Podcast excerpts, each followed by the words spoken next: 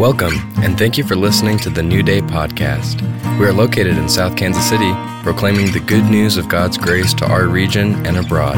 If you'd like more information, please visit our website, newdaykc.org. a little difficult because I'm going to talk about suffering for the next hour. I'm a little conflicted. uh, you may notice in your bulletin that we're talking about the, the book of Naomi today.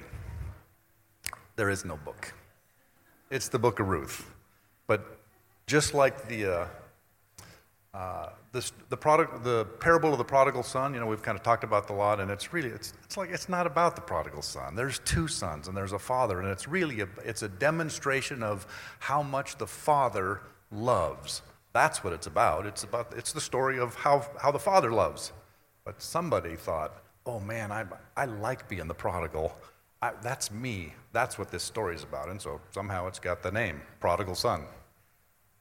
Ruth is a little bit the same thing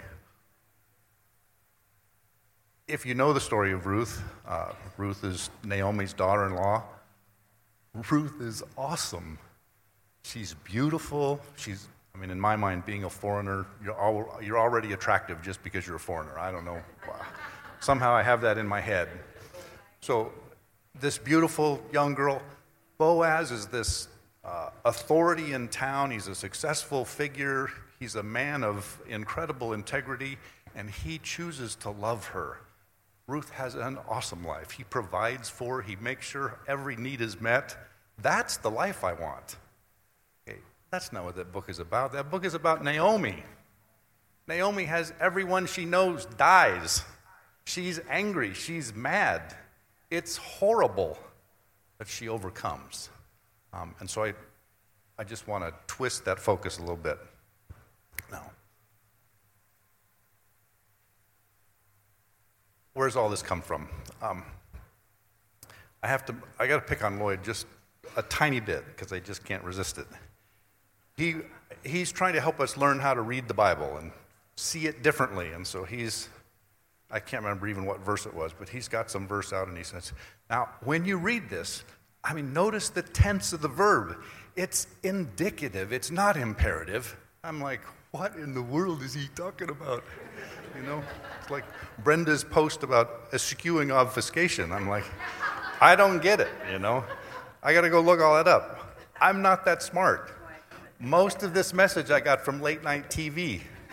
I just, I rewatched a, a movie recently. You'll, you'll, you'll know it. I'll tell you who's in it Bill Murray and Andie MacDowell. Groundhog Day, exactly. Groundhog Day. Everybody knows that. And I'm sure you've seen it. And, and the message of Groundhog Day is really significant to me because it's, man, if you don't get it right, you're going to just do it over and over and over and over until you get it right. I mean, that's part of the, you know, my frustration with the theology of God is unchanging is that I want him to change and change the rules a little bit so that we don't have to do it over and over and over again. Um, once Bill Murray, I can't even remember what his name is in the movie, but uh, once he figures out, I mean, he tries everything in the world to get through life, so to speak, and figure this out.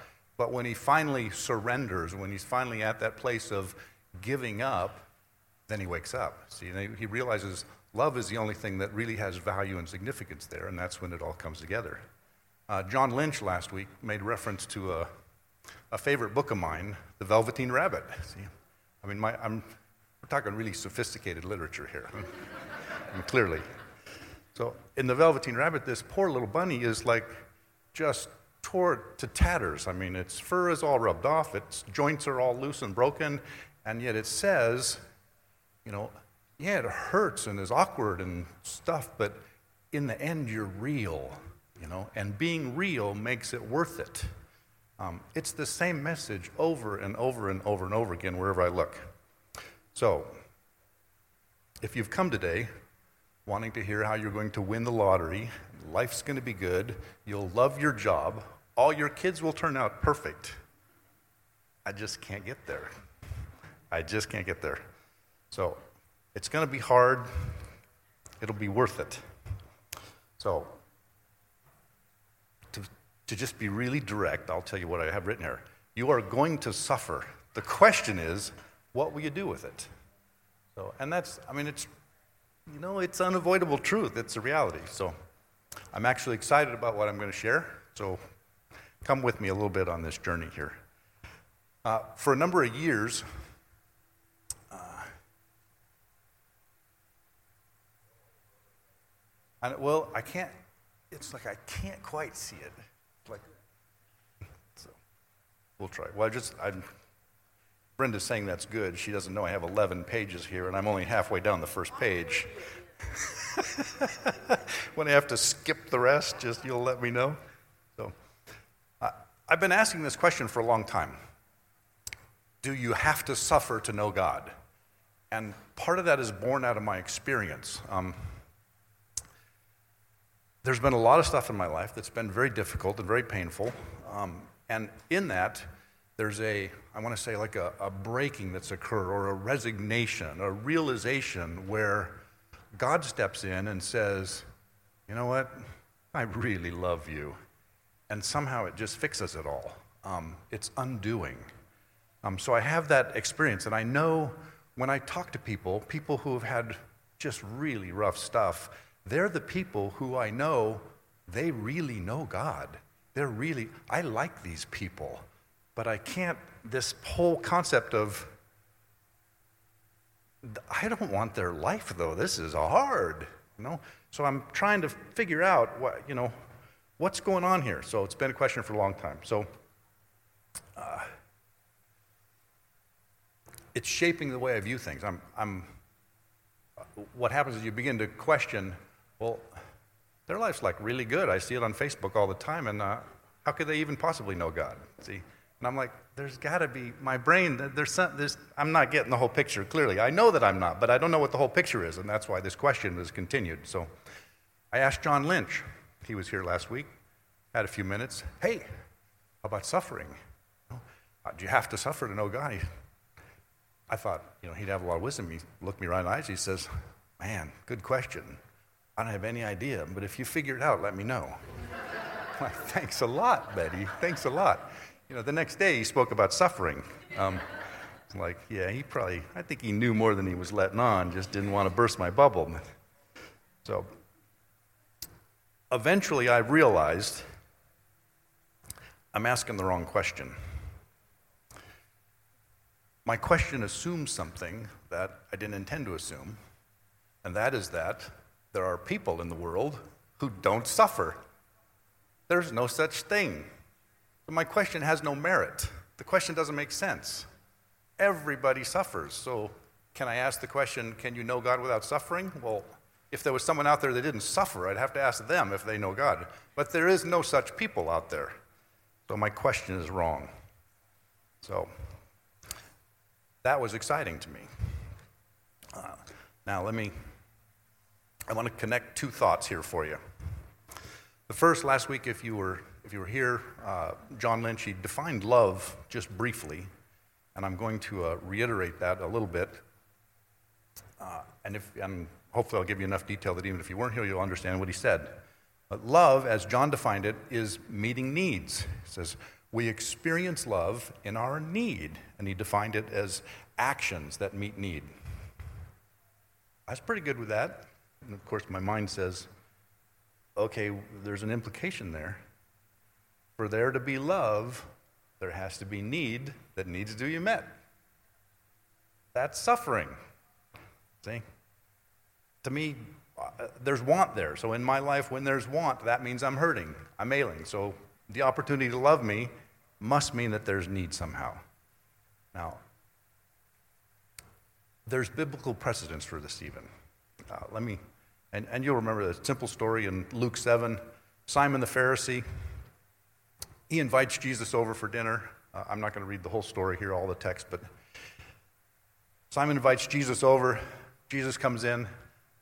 I don't know how it is in those days, but and whenever I read these stories, there's always someone that wasn't invited that just walks in. I don't get it. I think they didn't have air conditioning and maybe they ate on the patio. Jesus is there with Simon the Pharisee, and some lady, not a nice lady, lady that everybody knows, lady of ill repute, I think. She comes in, she's standing next to Jesus weeping. Her tears are wetting his feet. She pours an alabaster jar of perfume all over him. Simon's like, hey, uh, not here, folks. This is not, you know, not what I want. He's not happy. Jesus says, Simon, I got, I got something to tell you. You know, track with me here for a second. There's some debtors. Debtors are people who owe. They are suffering. They're hurting. They have want. So, same concept in there. One sufferer, debtor, has a big debt, the other has a small debt. Jesus asked Simon, So, if the, if the is it the debtee, the lender? Um, if he forgives this debt, which one of these two debtors will love him more? And Simon answers, Well, of course, the, the one that's forgiven the bigger debt. Jesus says, Well, you judge correctly. Therefore, I tell you, her many sins have been forgiven as her great love has shown. But whoever has been forgiven little loves little. So clearly, there's a connection here between the uh, propensity to love and the quantity of forgiveness that one has known. Uh, I really like this, uh, the way Jesus put this sentence together, because it's, it's all in the right order to me at this point. Her sins have been forgiven, as you can see, because of the great love that she has. So that love somehow that she's expressing has stemmed out of and become a natural expression of her having been forgiven. Um, it's proof positive that she knows forgiveness. So now I'm going to stop right there. I'm not going to develop that thought anymore, and, and, and I'll tell you why. I, I get in trouble if I go further there, because if I can't be loved unless I have need or want, then what am I going to go to heaven for? Because when I get to heaven, there's not going to be need or want, right? So in heaven, is nobody going to love me? I, clearly, there's something wrong there. I don't get the whole picture is not, nope, I don't get it. I'm going to stay right here. I know what I've said so far is right. I'm not going to go any further. I did want to make mention, though, that my wife often says that I'm really hard to love. And I'm assuming that she means that I have very little need and want. That was. see, see? I think I should go slower for the rest. so, so there's one, a second thought here that I want to connect. Slide Jim. Lloyd's put this verse up several times in the last few weeks. He likes this verse. Let's read it. 1 Peter 5 8. Be alert and of sober mind. Your enemy, the devil, prowls around like a roaring lion looking for someone to devour. Resist him, standing firm in the faith, because you know that the family of believers throughout the world is undergoing the same kind of sufferings. I want to read this real casually, and in my mind, when I read that, I want to say, okay, so if I believe, I won't suffer, because devouring and suffering is the same thing, right? Can't that be it? I, I can have a nice life. Isn't that what God has promised me? And it doesn't say that at all. It's a terrible verse. it says, look, there's an enemy that wants to devour you, and what, what are the words it uses here? It says, the family of believers throughout the whole world is undergoing suffering. So, okay, there's like not any exceptions there. It's like everybody's suffering, the question is about devouring. So, I'm going to revise my question yet again. I'm going to say, okay, so I'm going to suffer. The question now becomes, how do I suffer without being devoured? That is the question. So, this verse says there's some process that exists. There's it doesn't tell you really a whole lot about the process necessarily, but it at least says that there is uh, there's a way to not be devoured. Otherwise, it wouldn't tell us to not be, I assume. Uh, Oswald Chambers, I like Oswald Chambers. Uh, he's like from 100 years ago. Um, died of early death in his 40s, I think. Um, I think he got it. Uh, and he, uh, there's all these little quips and phrases and quotable quotes and stuff. But one of the things that he says that I really like is that you cannot control your circumstance, but you can your environment. There's loss, there's suffering, there's pain, there's all kinds of things that happen. Those are circumstances, and we live in circumstances, and some of them we can manage and manipulate, but by and large, the circumstance of our life is what the circumstances of our life is. But the environment we live in, in those circumstances, we have some measure of control over. This, uh, in the parable that I just mentioned, uh, uh, this gal that's putting perfume all over Jesus' feet and weeping, and she's loving people. I mean, it's kind of a, I mean, it's an odd picture, but I can't help but believe that that is a woman of joy. She knows freedom. She knows life. She's alive. She's loving. She's caring. Okay? I like that life. Uh, that's what I want. There's reality in there. Um, so the environment that she lives in, although there, mm, don't know anything about the circumstances of her life, but I would say the environment that she's now created for herself by expressing love has changed significantly her life. She cannot have ended up who she was without having a really hard life. You don't just choose to go there, you get driven there. Um, so I'm going to I'm going to assert that she had a lot of suffering and a lot of pain and a lot of loss, but in that knowledge of forgiveness, in being freed and released from that, she was able to change the environment that she was in.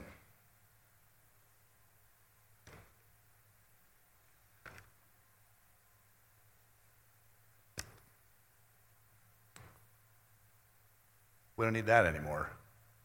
We don't even want to be reminded. Eventually, I'm going to read the book of Ruth to you. I promise. So, suffering is not bad.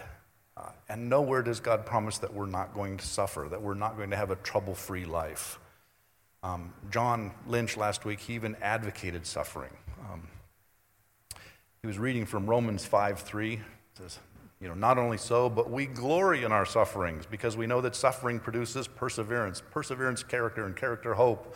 Hope does not put us to shame because God's love is poured out in our hearts.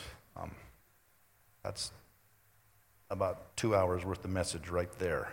So there's a parallel passage that uh, I want to reference that is the same concept um, out of 2 Peter 2 5. Uh, it's probably verses 5 through 8 or something. Um, for this very reason, make every effort to add to your faith goodness, and to goodness, knowledge, and knowledge, self control, self control, perseverance, perseverance, godliness, godliness, mutual affection, and to affection, love. So it's, a, it's the same principles and concepts, the same characters uh, are there.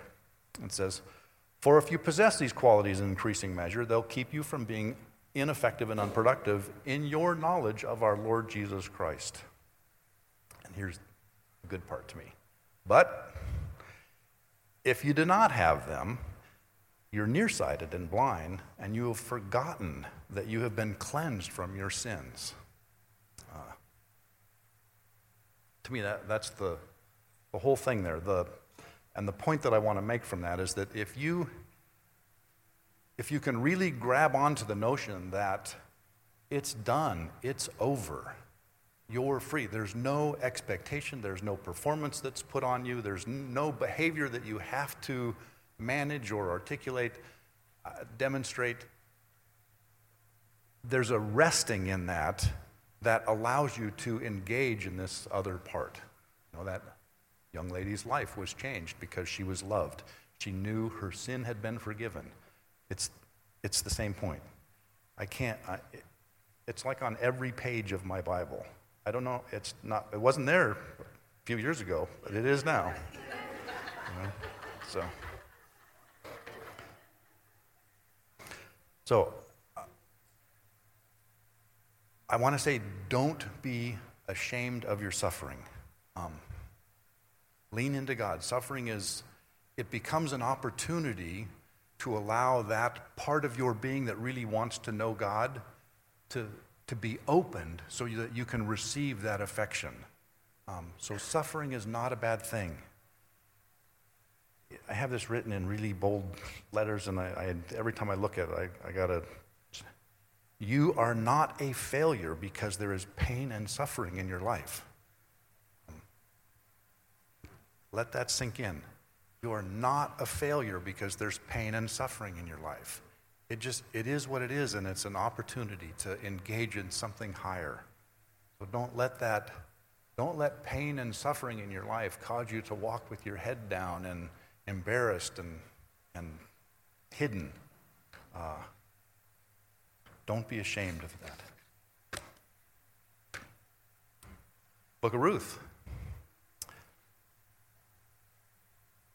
I have open Bible to page 289, but that won't, that won't help you at all. So, I already mentioned that I'm, you know, I called it the Book of Naomi uh, as opposed to the Book of Ruth, even though it is called the Book of Ruth. Um, Ruth is the, the character in the story that is loved and beautiful and great and awesome. Um, Naomi is not. Um, I want to just I'm going to read a couple of passages through here. I want to make mention of a little personal note here. When we come to church and like we put all the kids up here and they sing some song and the audience is full of parents and adults and stuff, I bawl. It kills me. And, and I figured out what it is is that when those children stand up there and they're they're just doing whatever they're doing. Um, we, as participants in that, are loving them. Um, they, are, they are receiving the love that all of us are sending in their direction, or however you want to say it. And when I see those children being loved like that, it just undoes me. I, I just, I lose it. I cry. I just, there's a big soft spot in my heart, and that's how it, it just, that's one of the ways it's expressed. So in the book of Ruth, um, Ruth gets loved by Boaz, and Naomi sees it. And it just kills me. Just kills me. So I'll try to read it, but just so you know, I may or may not make it. So in the book of Ruth, uh, and I'm, I have the book of Ruth here, I'm going to skim through most of it quickly. Oh. Ruth lives in, no, Naomi lives in Bethlehem. No, that's not right. Yes, it is right. Um, Bethlehem in Judah. So, in the days of the judges, there was famine in the land. So, the man, uh, Naomi's husband, uh, and their sons, they leave and go to Moab to live because there's presumably food in Moab. Uh, so they leave the famine, they go try to find some food, uh, a way to have life. They're looking for the same thing we're looking for. They want marriages and children's and food and the absence of suffering. They have hopes and dreams just like us. And so Naomi and her husband go off with their two boys. Naomi's husband dies. It appears he dies pretty early in the story. So she's left there with her two sons. Her two sons get married, and then her sons die 10 years in. Uh, so now Naomi is there with two daughters in law, uh, Ruth and Oprah, uh, not Oprah, Orpah. It's like, it's like if you're dyslexic, you'll say Oprah, but it's really Orpah. So, so there's great loss there. I mean, they were trying to avoid all of that, you know, because they wanted the same thing we want. Uh, and they, uh, it didn't pan out. So, as you read down a little further, so she's left now uh, with no sons and no husband. Uh, she hears that the Lord has come to the aid of his people by providing food back in Judah, in Bethlehem. So, with her two daughter in laws, she sets out to go there. And it says, and this is why this is very clearly a story about the uh, the story of Naomi to me. It says she left the place where she had been living, so she's going to leave where she's living. She sets out on the road that would take them back, so she's going to go on a journey. And she wants to go back to the land of Judah. So to me, there's three parts there, and I'm not even going to elaborate those three parts because I just want you to see that, that uh, I just don't believe they'd waste all those words if they didn't want us to understand that this is a, a, a journey broken up into parts. So it's there. So Naomi gets to Bethlehem. Uh, I did. Uh, I was going to work in uh, Psalm 16, um, and I'm going to skip most of it, but I'm going to give you one thing from Psalm 16. Psalm 16 says, Lord, you are my portion. Uh, and when I was in college at some chapel, I listened to a theologian talk for two and a half hours on that verse alone and how that is the verse that refers to the thing in our heart is that we really want to know the affection of God above and beyond all these temporal things. So, know that. Uh, and that is, that's a driver in Naomi's heart and life. It's what she wants, it's in her soul. So Naomi tries to send everybody home, and they all weep aloud. And she tells them to go home again, and they weep out loud some more. Uh, they weep out loud like three or four times. That's what I'm like, is this like a girl story? And, but,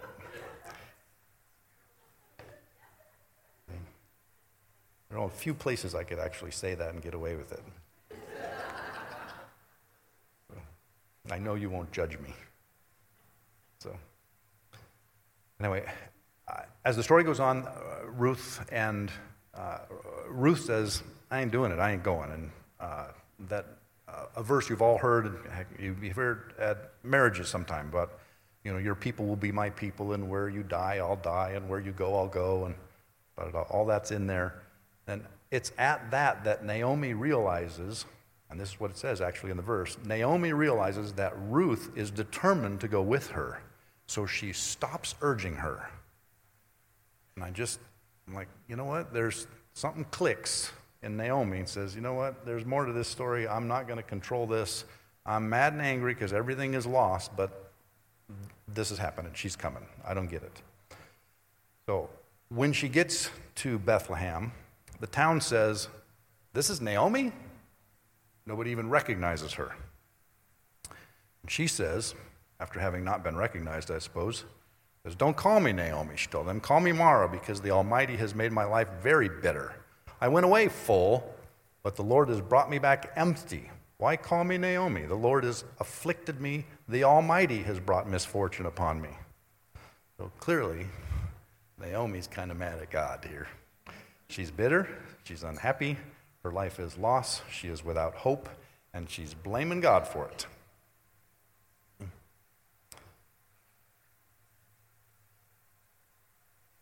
Anyway, she arrives in Bethlehem at the beginning of the harvest. Uh, and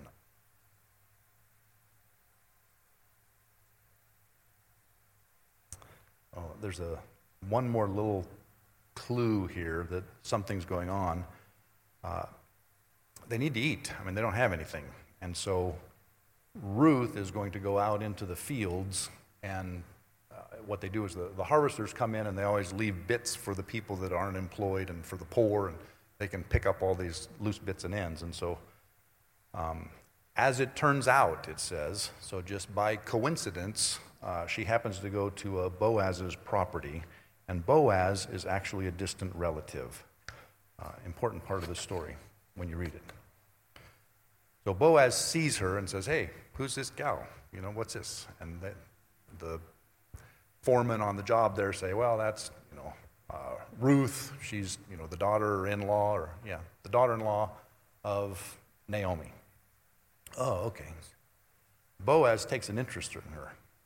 So this is where, just right from the very beginning, so Boaz says to Ruth, My daughter, listen to me. Don't go and glean in another field, and don't go away from here. Stay here with the women who work with me. Watch the field where the men are harvesting and follow along with the women. I've told the men not to lay a hand on you. Whenever you're thirsty, go get a drink from the water jars that the men have set up for you. So he just he gives her astounding favor. She of course goes back and tells Naomi this, and Naomi's like, "Wow, this man's our relative." And uh, the use of the word "our" is actually in there several times, and it's clear that at this point Naomi is now engaged in, "Oh wait, this is not this is not you trying to go find your life and me sending, as you know, a bitter old woman, sending you to go try yourself because I didn't make it. This is now Naomi being engaged in, oh, wait, this is about us. It's our process now. So there's a, the act, I believe that the act of Boaz loving Ruth is enough for Naomi for that light to just begin to shine, for the darkness to just break enough that her heart begins to be exposed. So, anyway, there's a whole, whole process here that occurs. Uh, Boaz keeps sending gifts home to, uh, to Naomi. Uh, there's a point at which Naomi now says that, you know, uh, Ruth is kind of doubting what's going on here, and Naomi's like, nope, just wait. You'll see what happens here. This man is not going to rest until this whole thing is done. I promise you. So suddenly, Naomi's confident. The, the, the hope has begun to build in her.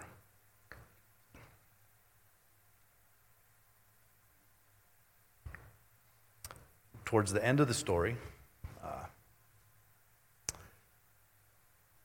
Boaz and Ruth get married. They have a child, at least a child. Uh, reportedly many more than that. Um, and there's a point at which uh, there's a, a, number of, prof- I'm going to say, prophetic words that were spoken over uh, Boaz and Ruth at the end, uh, references to um, uh, Perez, Tamar, Judah, a uh, whole bunch of whole bunch of things here. Uh, the, and the blessing is that the child is to be a restorer of life and sustain them in their old age. Um, uh, the daughter in law uh, that loves you is better than even seven sons. And Naomi takes the child and lays the child in her lap. And that, after looking at half a dozen commentaries, it appears that that in her lap connects to all of these prophetic things about uh, the future of the land uh, and the people.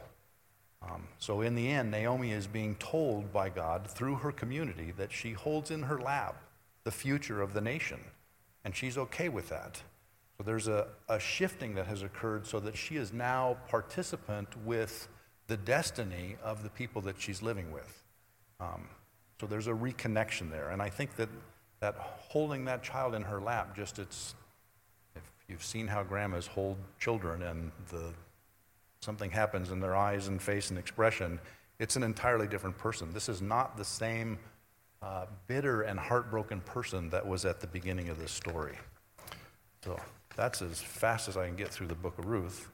Uh, and my point in going through it was simply to show you that there are stories in the Bible where there's suffering and loss and pain, and people overcome that and arrive at a place of grace and favor, knowing the affection of the God that they love. So, uh, in my life, I'll be for the last two minutes here, I'll be a little more personal. I've, I've known uh, devouring and I've known suffering. Uh, maybe I've known suffering and suffering and some suffering with devouring and some suffering without devouring what the most accurate way is to say that. Uh, I mentioned before there was a, uh, I don't know, probably 15 years ago or so, there was a point in my life where my marriage was in shambles. Um, I separated from my wife for a period of time. Uh, and in that period of time, there was great suffering, but I was also being devoured. Uh, the root of all of that was that I was trying to trying to do things right, trying to do the best that I could. It was not working. Uh, so I was, I was broken. And this was one of the critical pieces where uh, my life fell apart. And in falling apart, I began to know and understand the affection of the Father towards me. It filled my heart, it changed who I was. It made me so that I was able to love. Um, uh, most of you know that I, I lost a son. It was a long process, several years. Uh, really hard process. Uh, great suffering in that, great loss in that. And yet, uh, we, my wife and I both walked out of that with great confidence in knowing the love of the Father for us. Um, staggering different experience than the prior decades. Uh, just unbelievable. And the, and the difference there is doing one knowing that uh, we are connected to the Father, and doing the other one trying to get connected to the Father, I guess. Um, Tim is not here, but I'm going to make reference to him because um, Tim has a story of tremendous loss, uh, really, really hard. Uh, in the middle of it, he mentioned that he came to a point where all of the stuff around him was just too much. And what he heard the Father say to him was that he loved him. Um, Tim, Tim walked out of that knowing that he was a cherished child of the Father. Um, and I believe that for Tim, that knowing that acceptance, um, it's paramount. Um, Tim mentioned failure, and uh, if you heard, it wasn't like, God forgive me, I forgot to pay that bill, you know, or God forgive me, the, you know, the car's got a flat tire and I can't get it fixed. It was, I can't do this. It's a sweeping notion of, not, none of None of doing or not doing all these things matters. What matters is I relinquish my thought that I can accomplish all this or any of this apart from God loving and caring for me. So it's this inadequacy that gets covered by the grace of God. Um, I have a I guess partly from my own story, I just I have this passion for I'm going to call them young men, and it, young men to me is you know under 45 at this point. Um, but it's and and it may be I mean it's mothers and moms and women as well, but. Um, you, you try to fill a role as a father and a husband or somebody's son or wife or you know you're an employee, a manager, a teacher, you're trying to be a Christian, a friend. I mean, there's dozens and dozens of things that you're supposed to be being and being and doing well at it. Um, when you're in that mode, uh, forgiveness is a function of behavior. Uh, and for me, it was it wasn't exactly a one-to-one trade. You know, it's like I sinned here and I need to get forgiveness for that. But it's it's a I'm not doing good at all of this, or hardly any of this at all most of the time. And so there's this weight that I carried on my shoulders until I could go to God and say, okay, God, look, I'm not getting it. It's not going well, I'm, but I'm going to lay all this before you. Here it is. I'm going to start over. Okay? That's not the right approach. It's still, uh, it's still me working at trying to make things right. So for you young men and women who are still there struggling with that, uh, just let it implode. just who cares, you know? I mean, let go, be forgiven, know that the, uh, the whole of it is covered already by the grace of God, by the, the favor of forgiveness that we already have. Um, the Lord is our portion, He is our cup. Um, if you uh, Set your eyes on him. Uh, he will be at your right hand and you will not be shaken. Um, this, in the midst of that suffering and that angst and the, the having things not pan out the way you want them to, use that as that opportunity to let your heart be opened and for the affection of the Father to come in and just acknowledge you. Um, I spent a lot of time just saying, uh, Father, I, I, you know, I know and I believe and I confess and I articulate that your word says that you, you love me, you care about me, uh, you know me. Uh, none of this failure or circumstance matters to you, uh, but my heart really wants to hear it. Um, and so, in confessing that and acknowledging that, I set up a framework in which I then get to hear God tell me, Yeah, Wes, I really like you. Uh, and I can tell you in my own life that it's over and over and over and over again that affection comes through, whether it's uh, through some circumstance or through reading the Word or uh, a dozen other places. The Father is able to touch my heart, and I know that He is able to touch yours. So.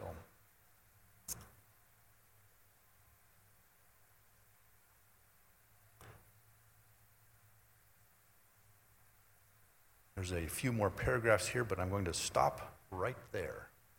Uh, so th- thank you very much, uh, and may the grace of God give you a life in the midst of this life. Uh, it is a, it's not for wimps. So, amen.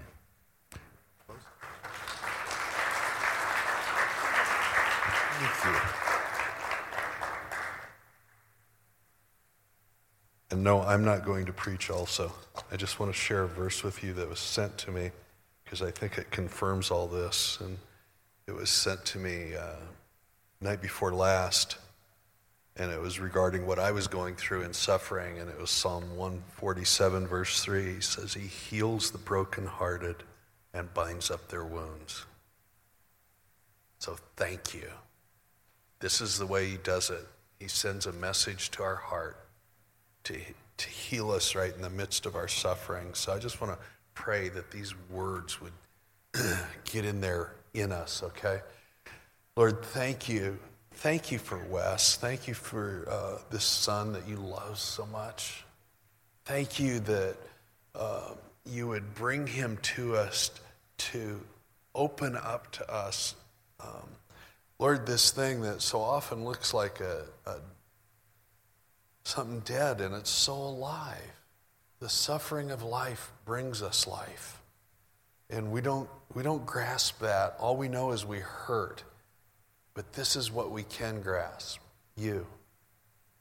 Just what happened this morning. I ask for each one who is suffering right now that you would reveal, just as Wes spoke, that you would reveal who you are to us in the midst of this.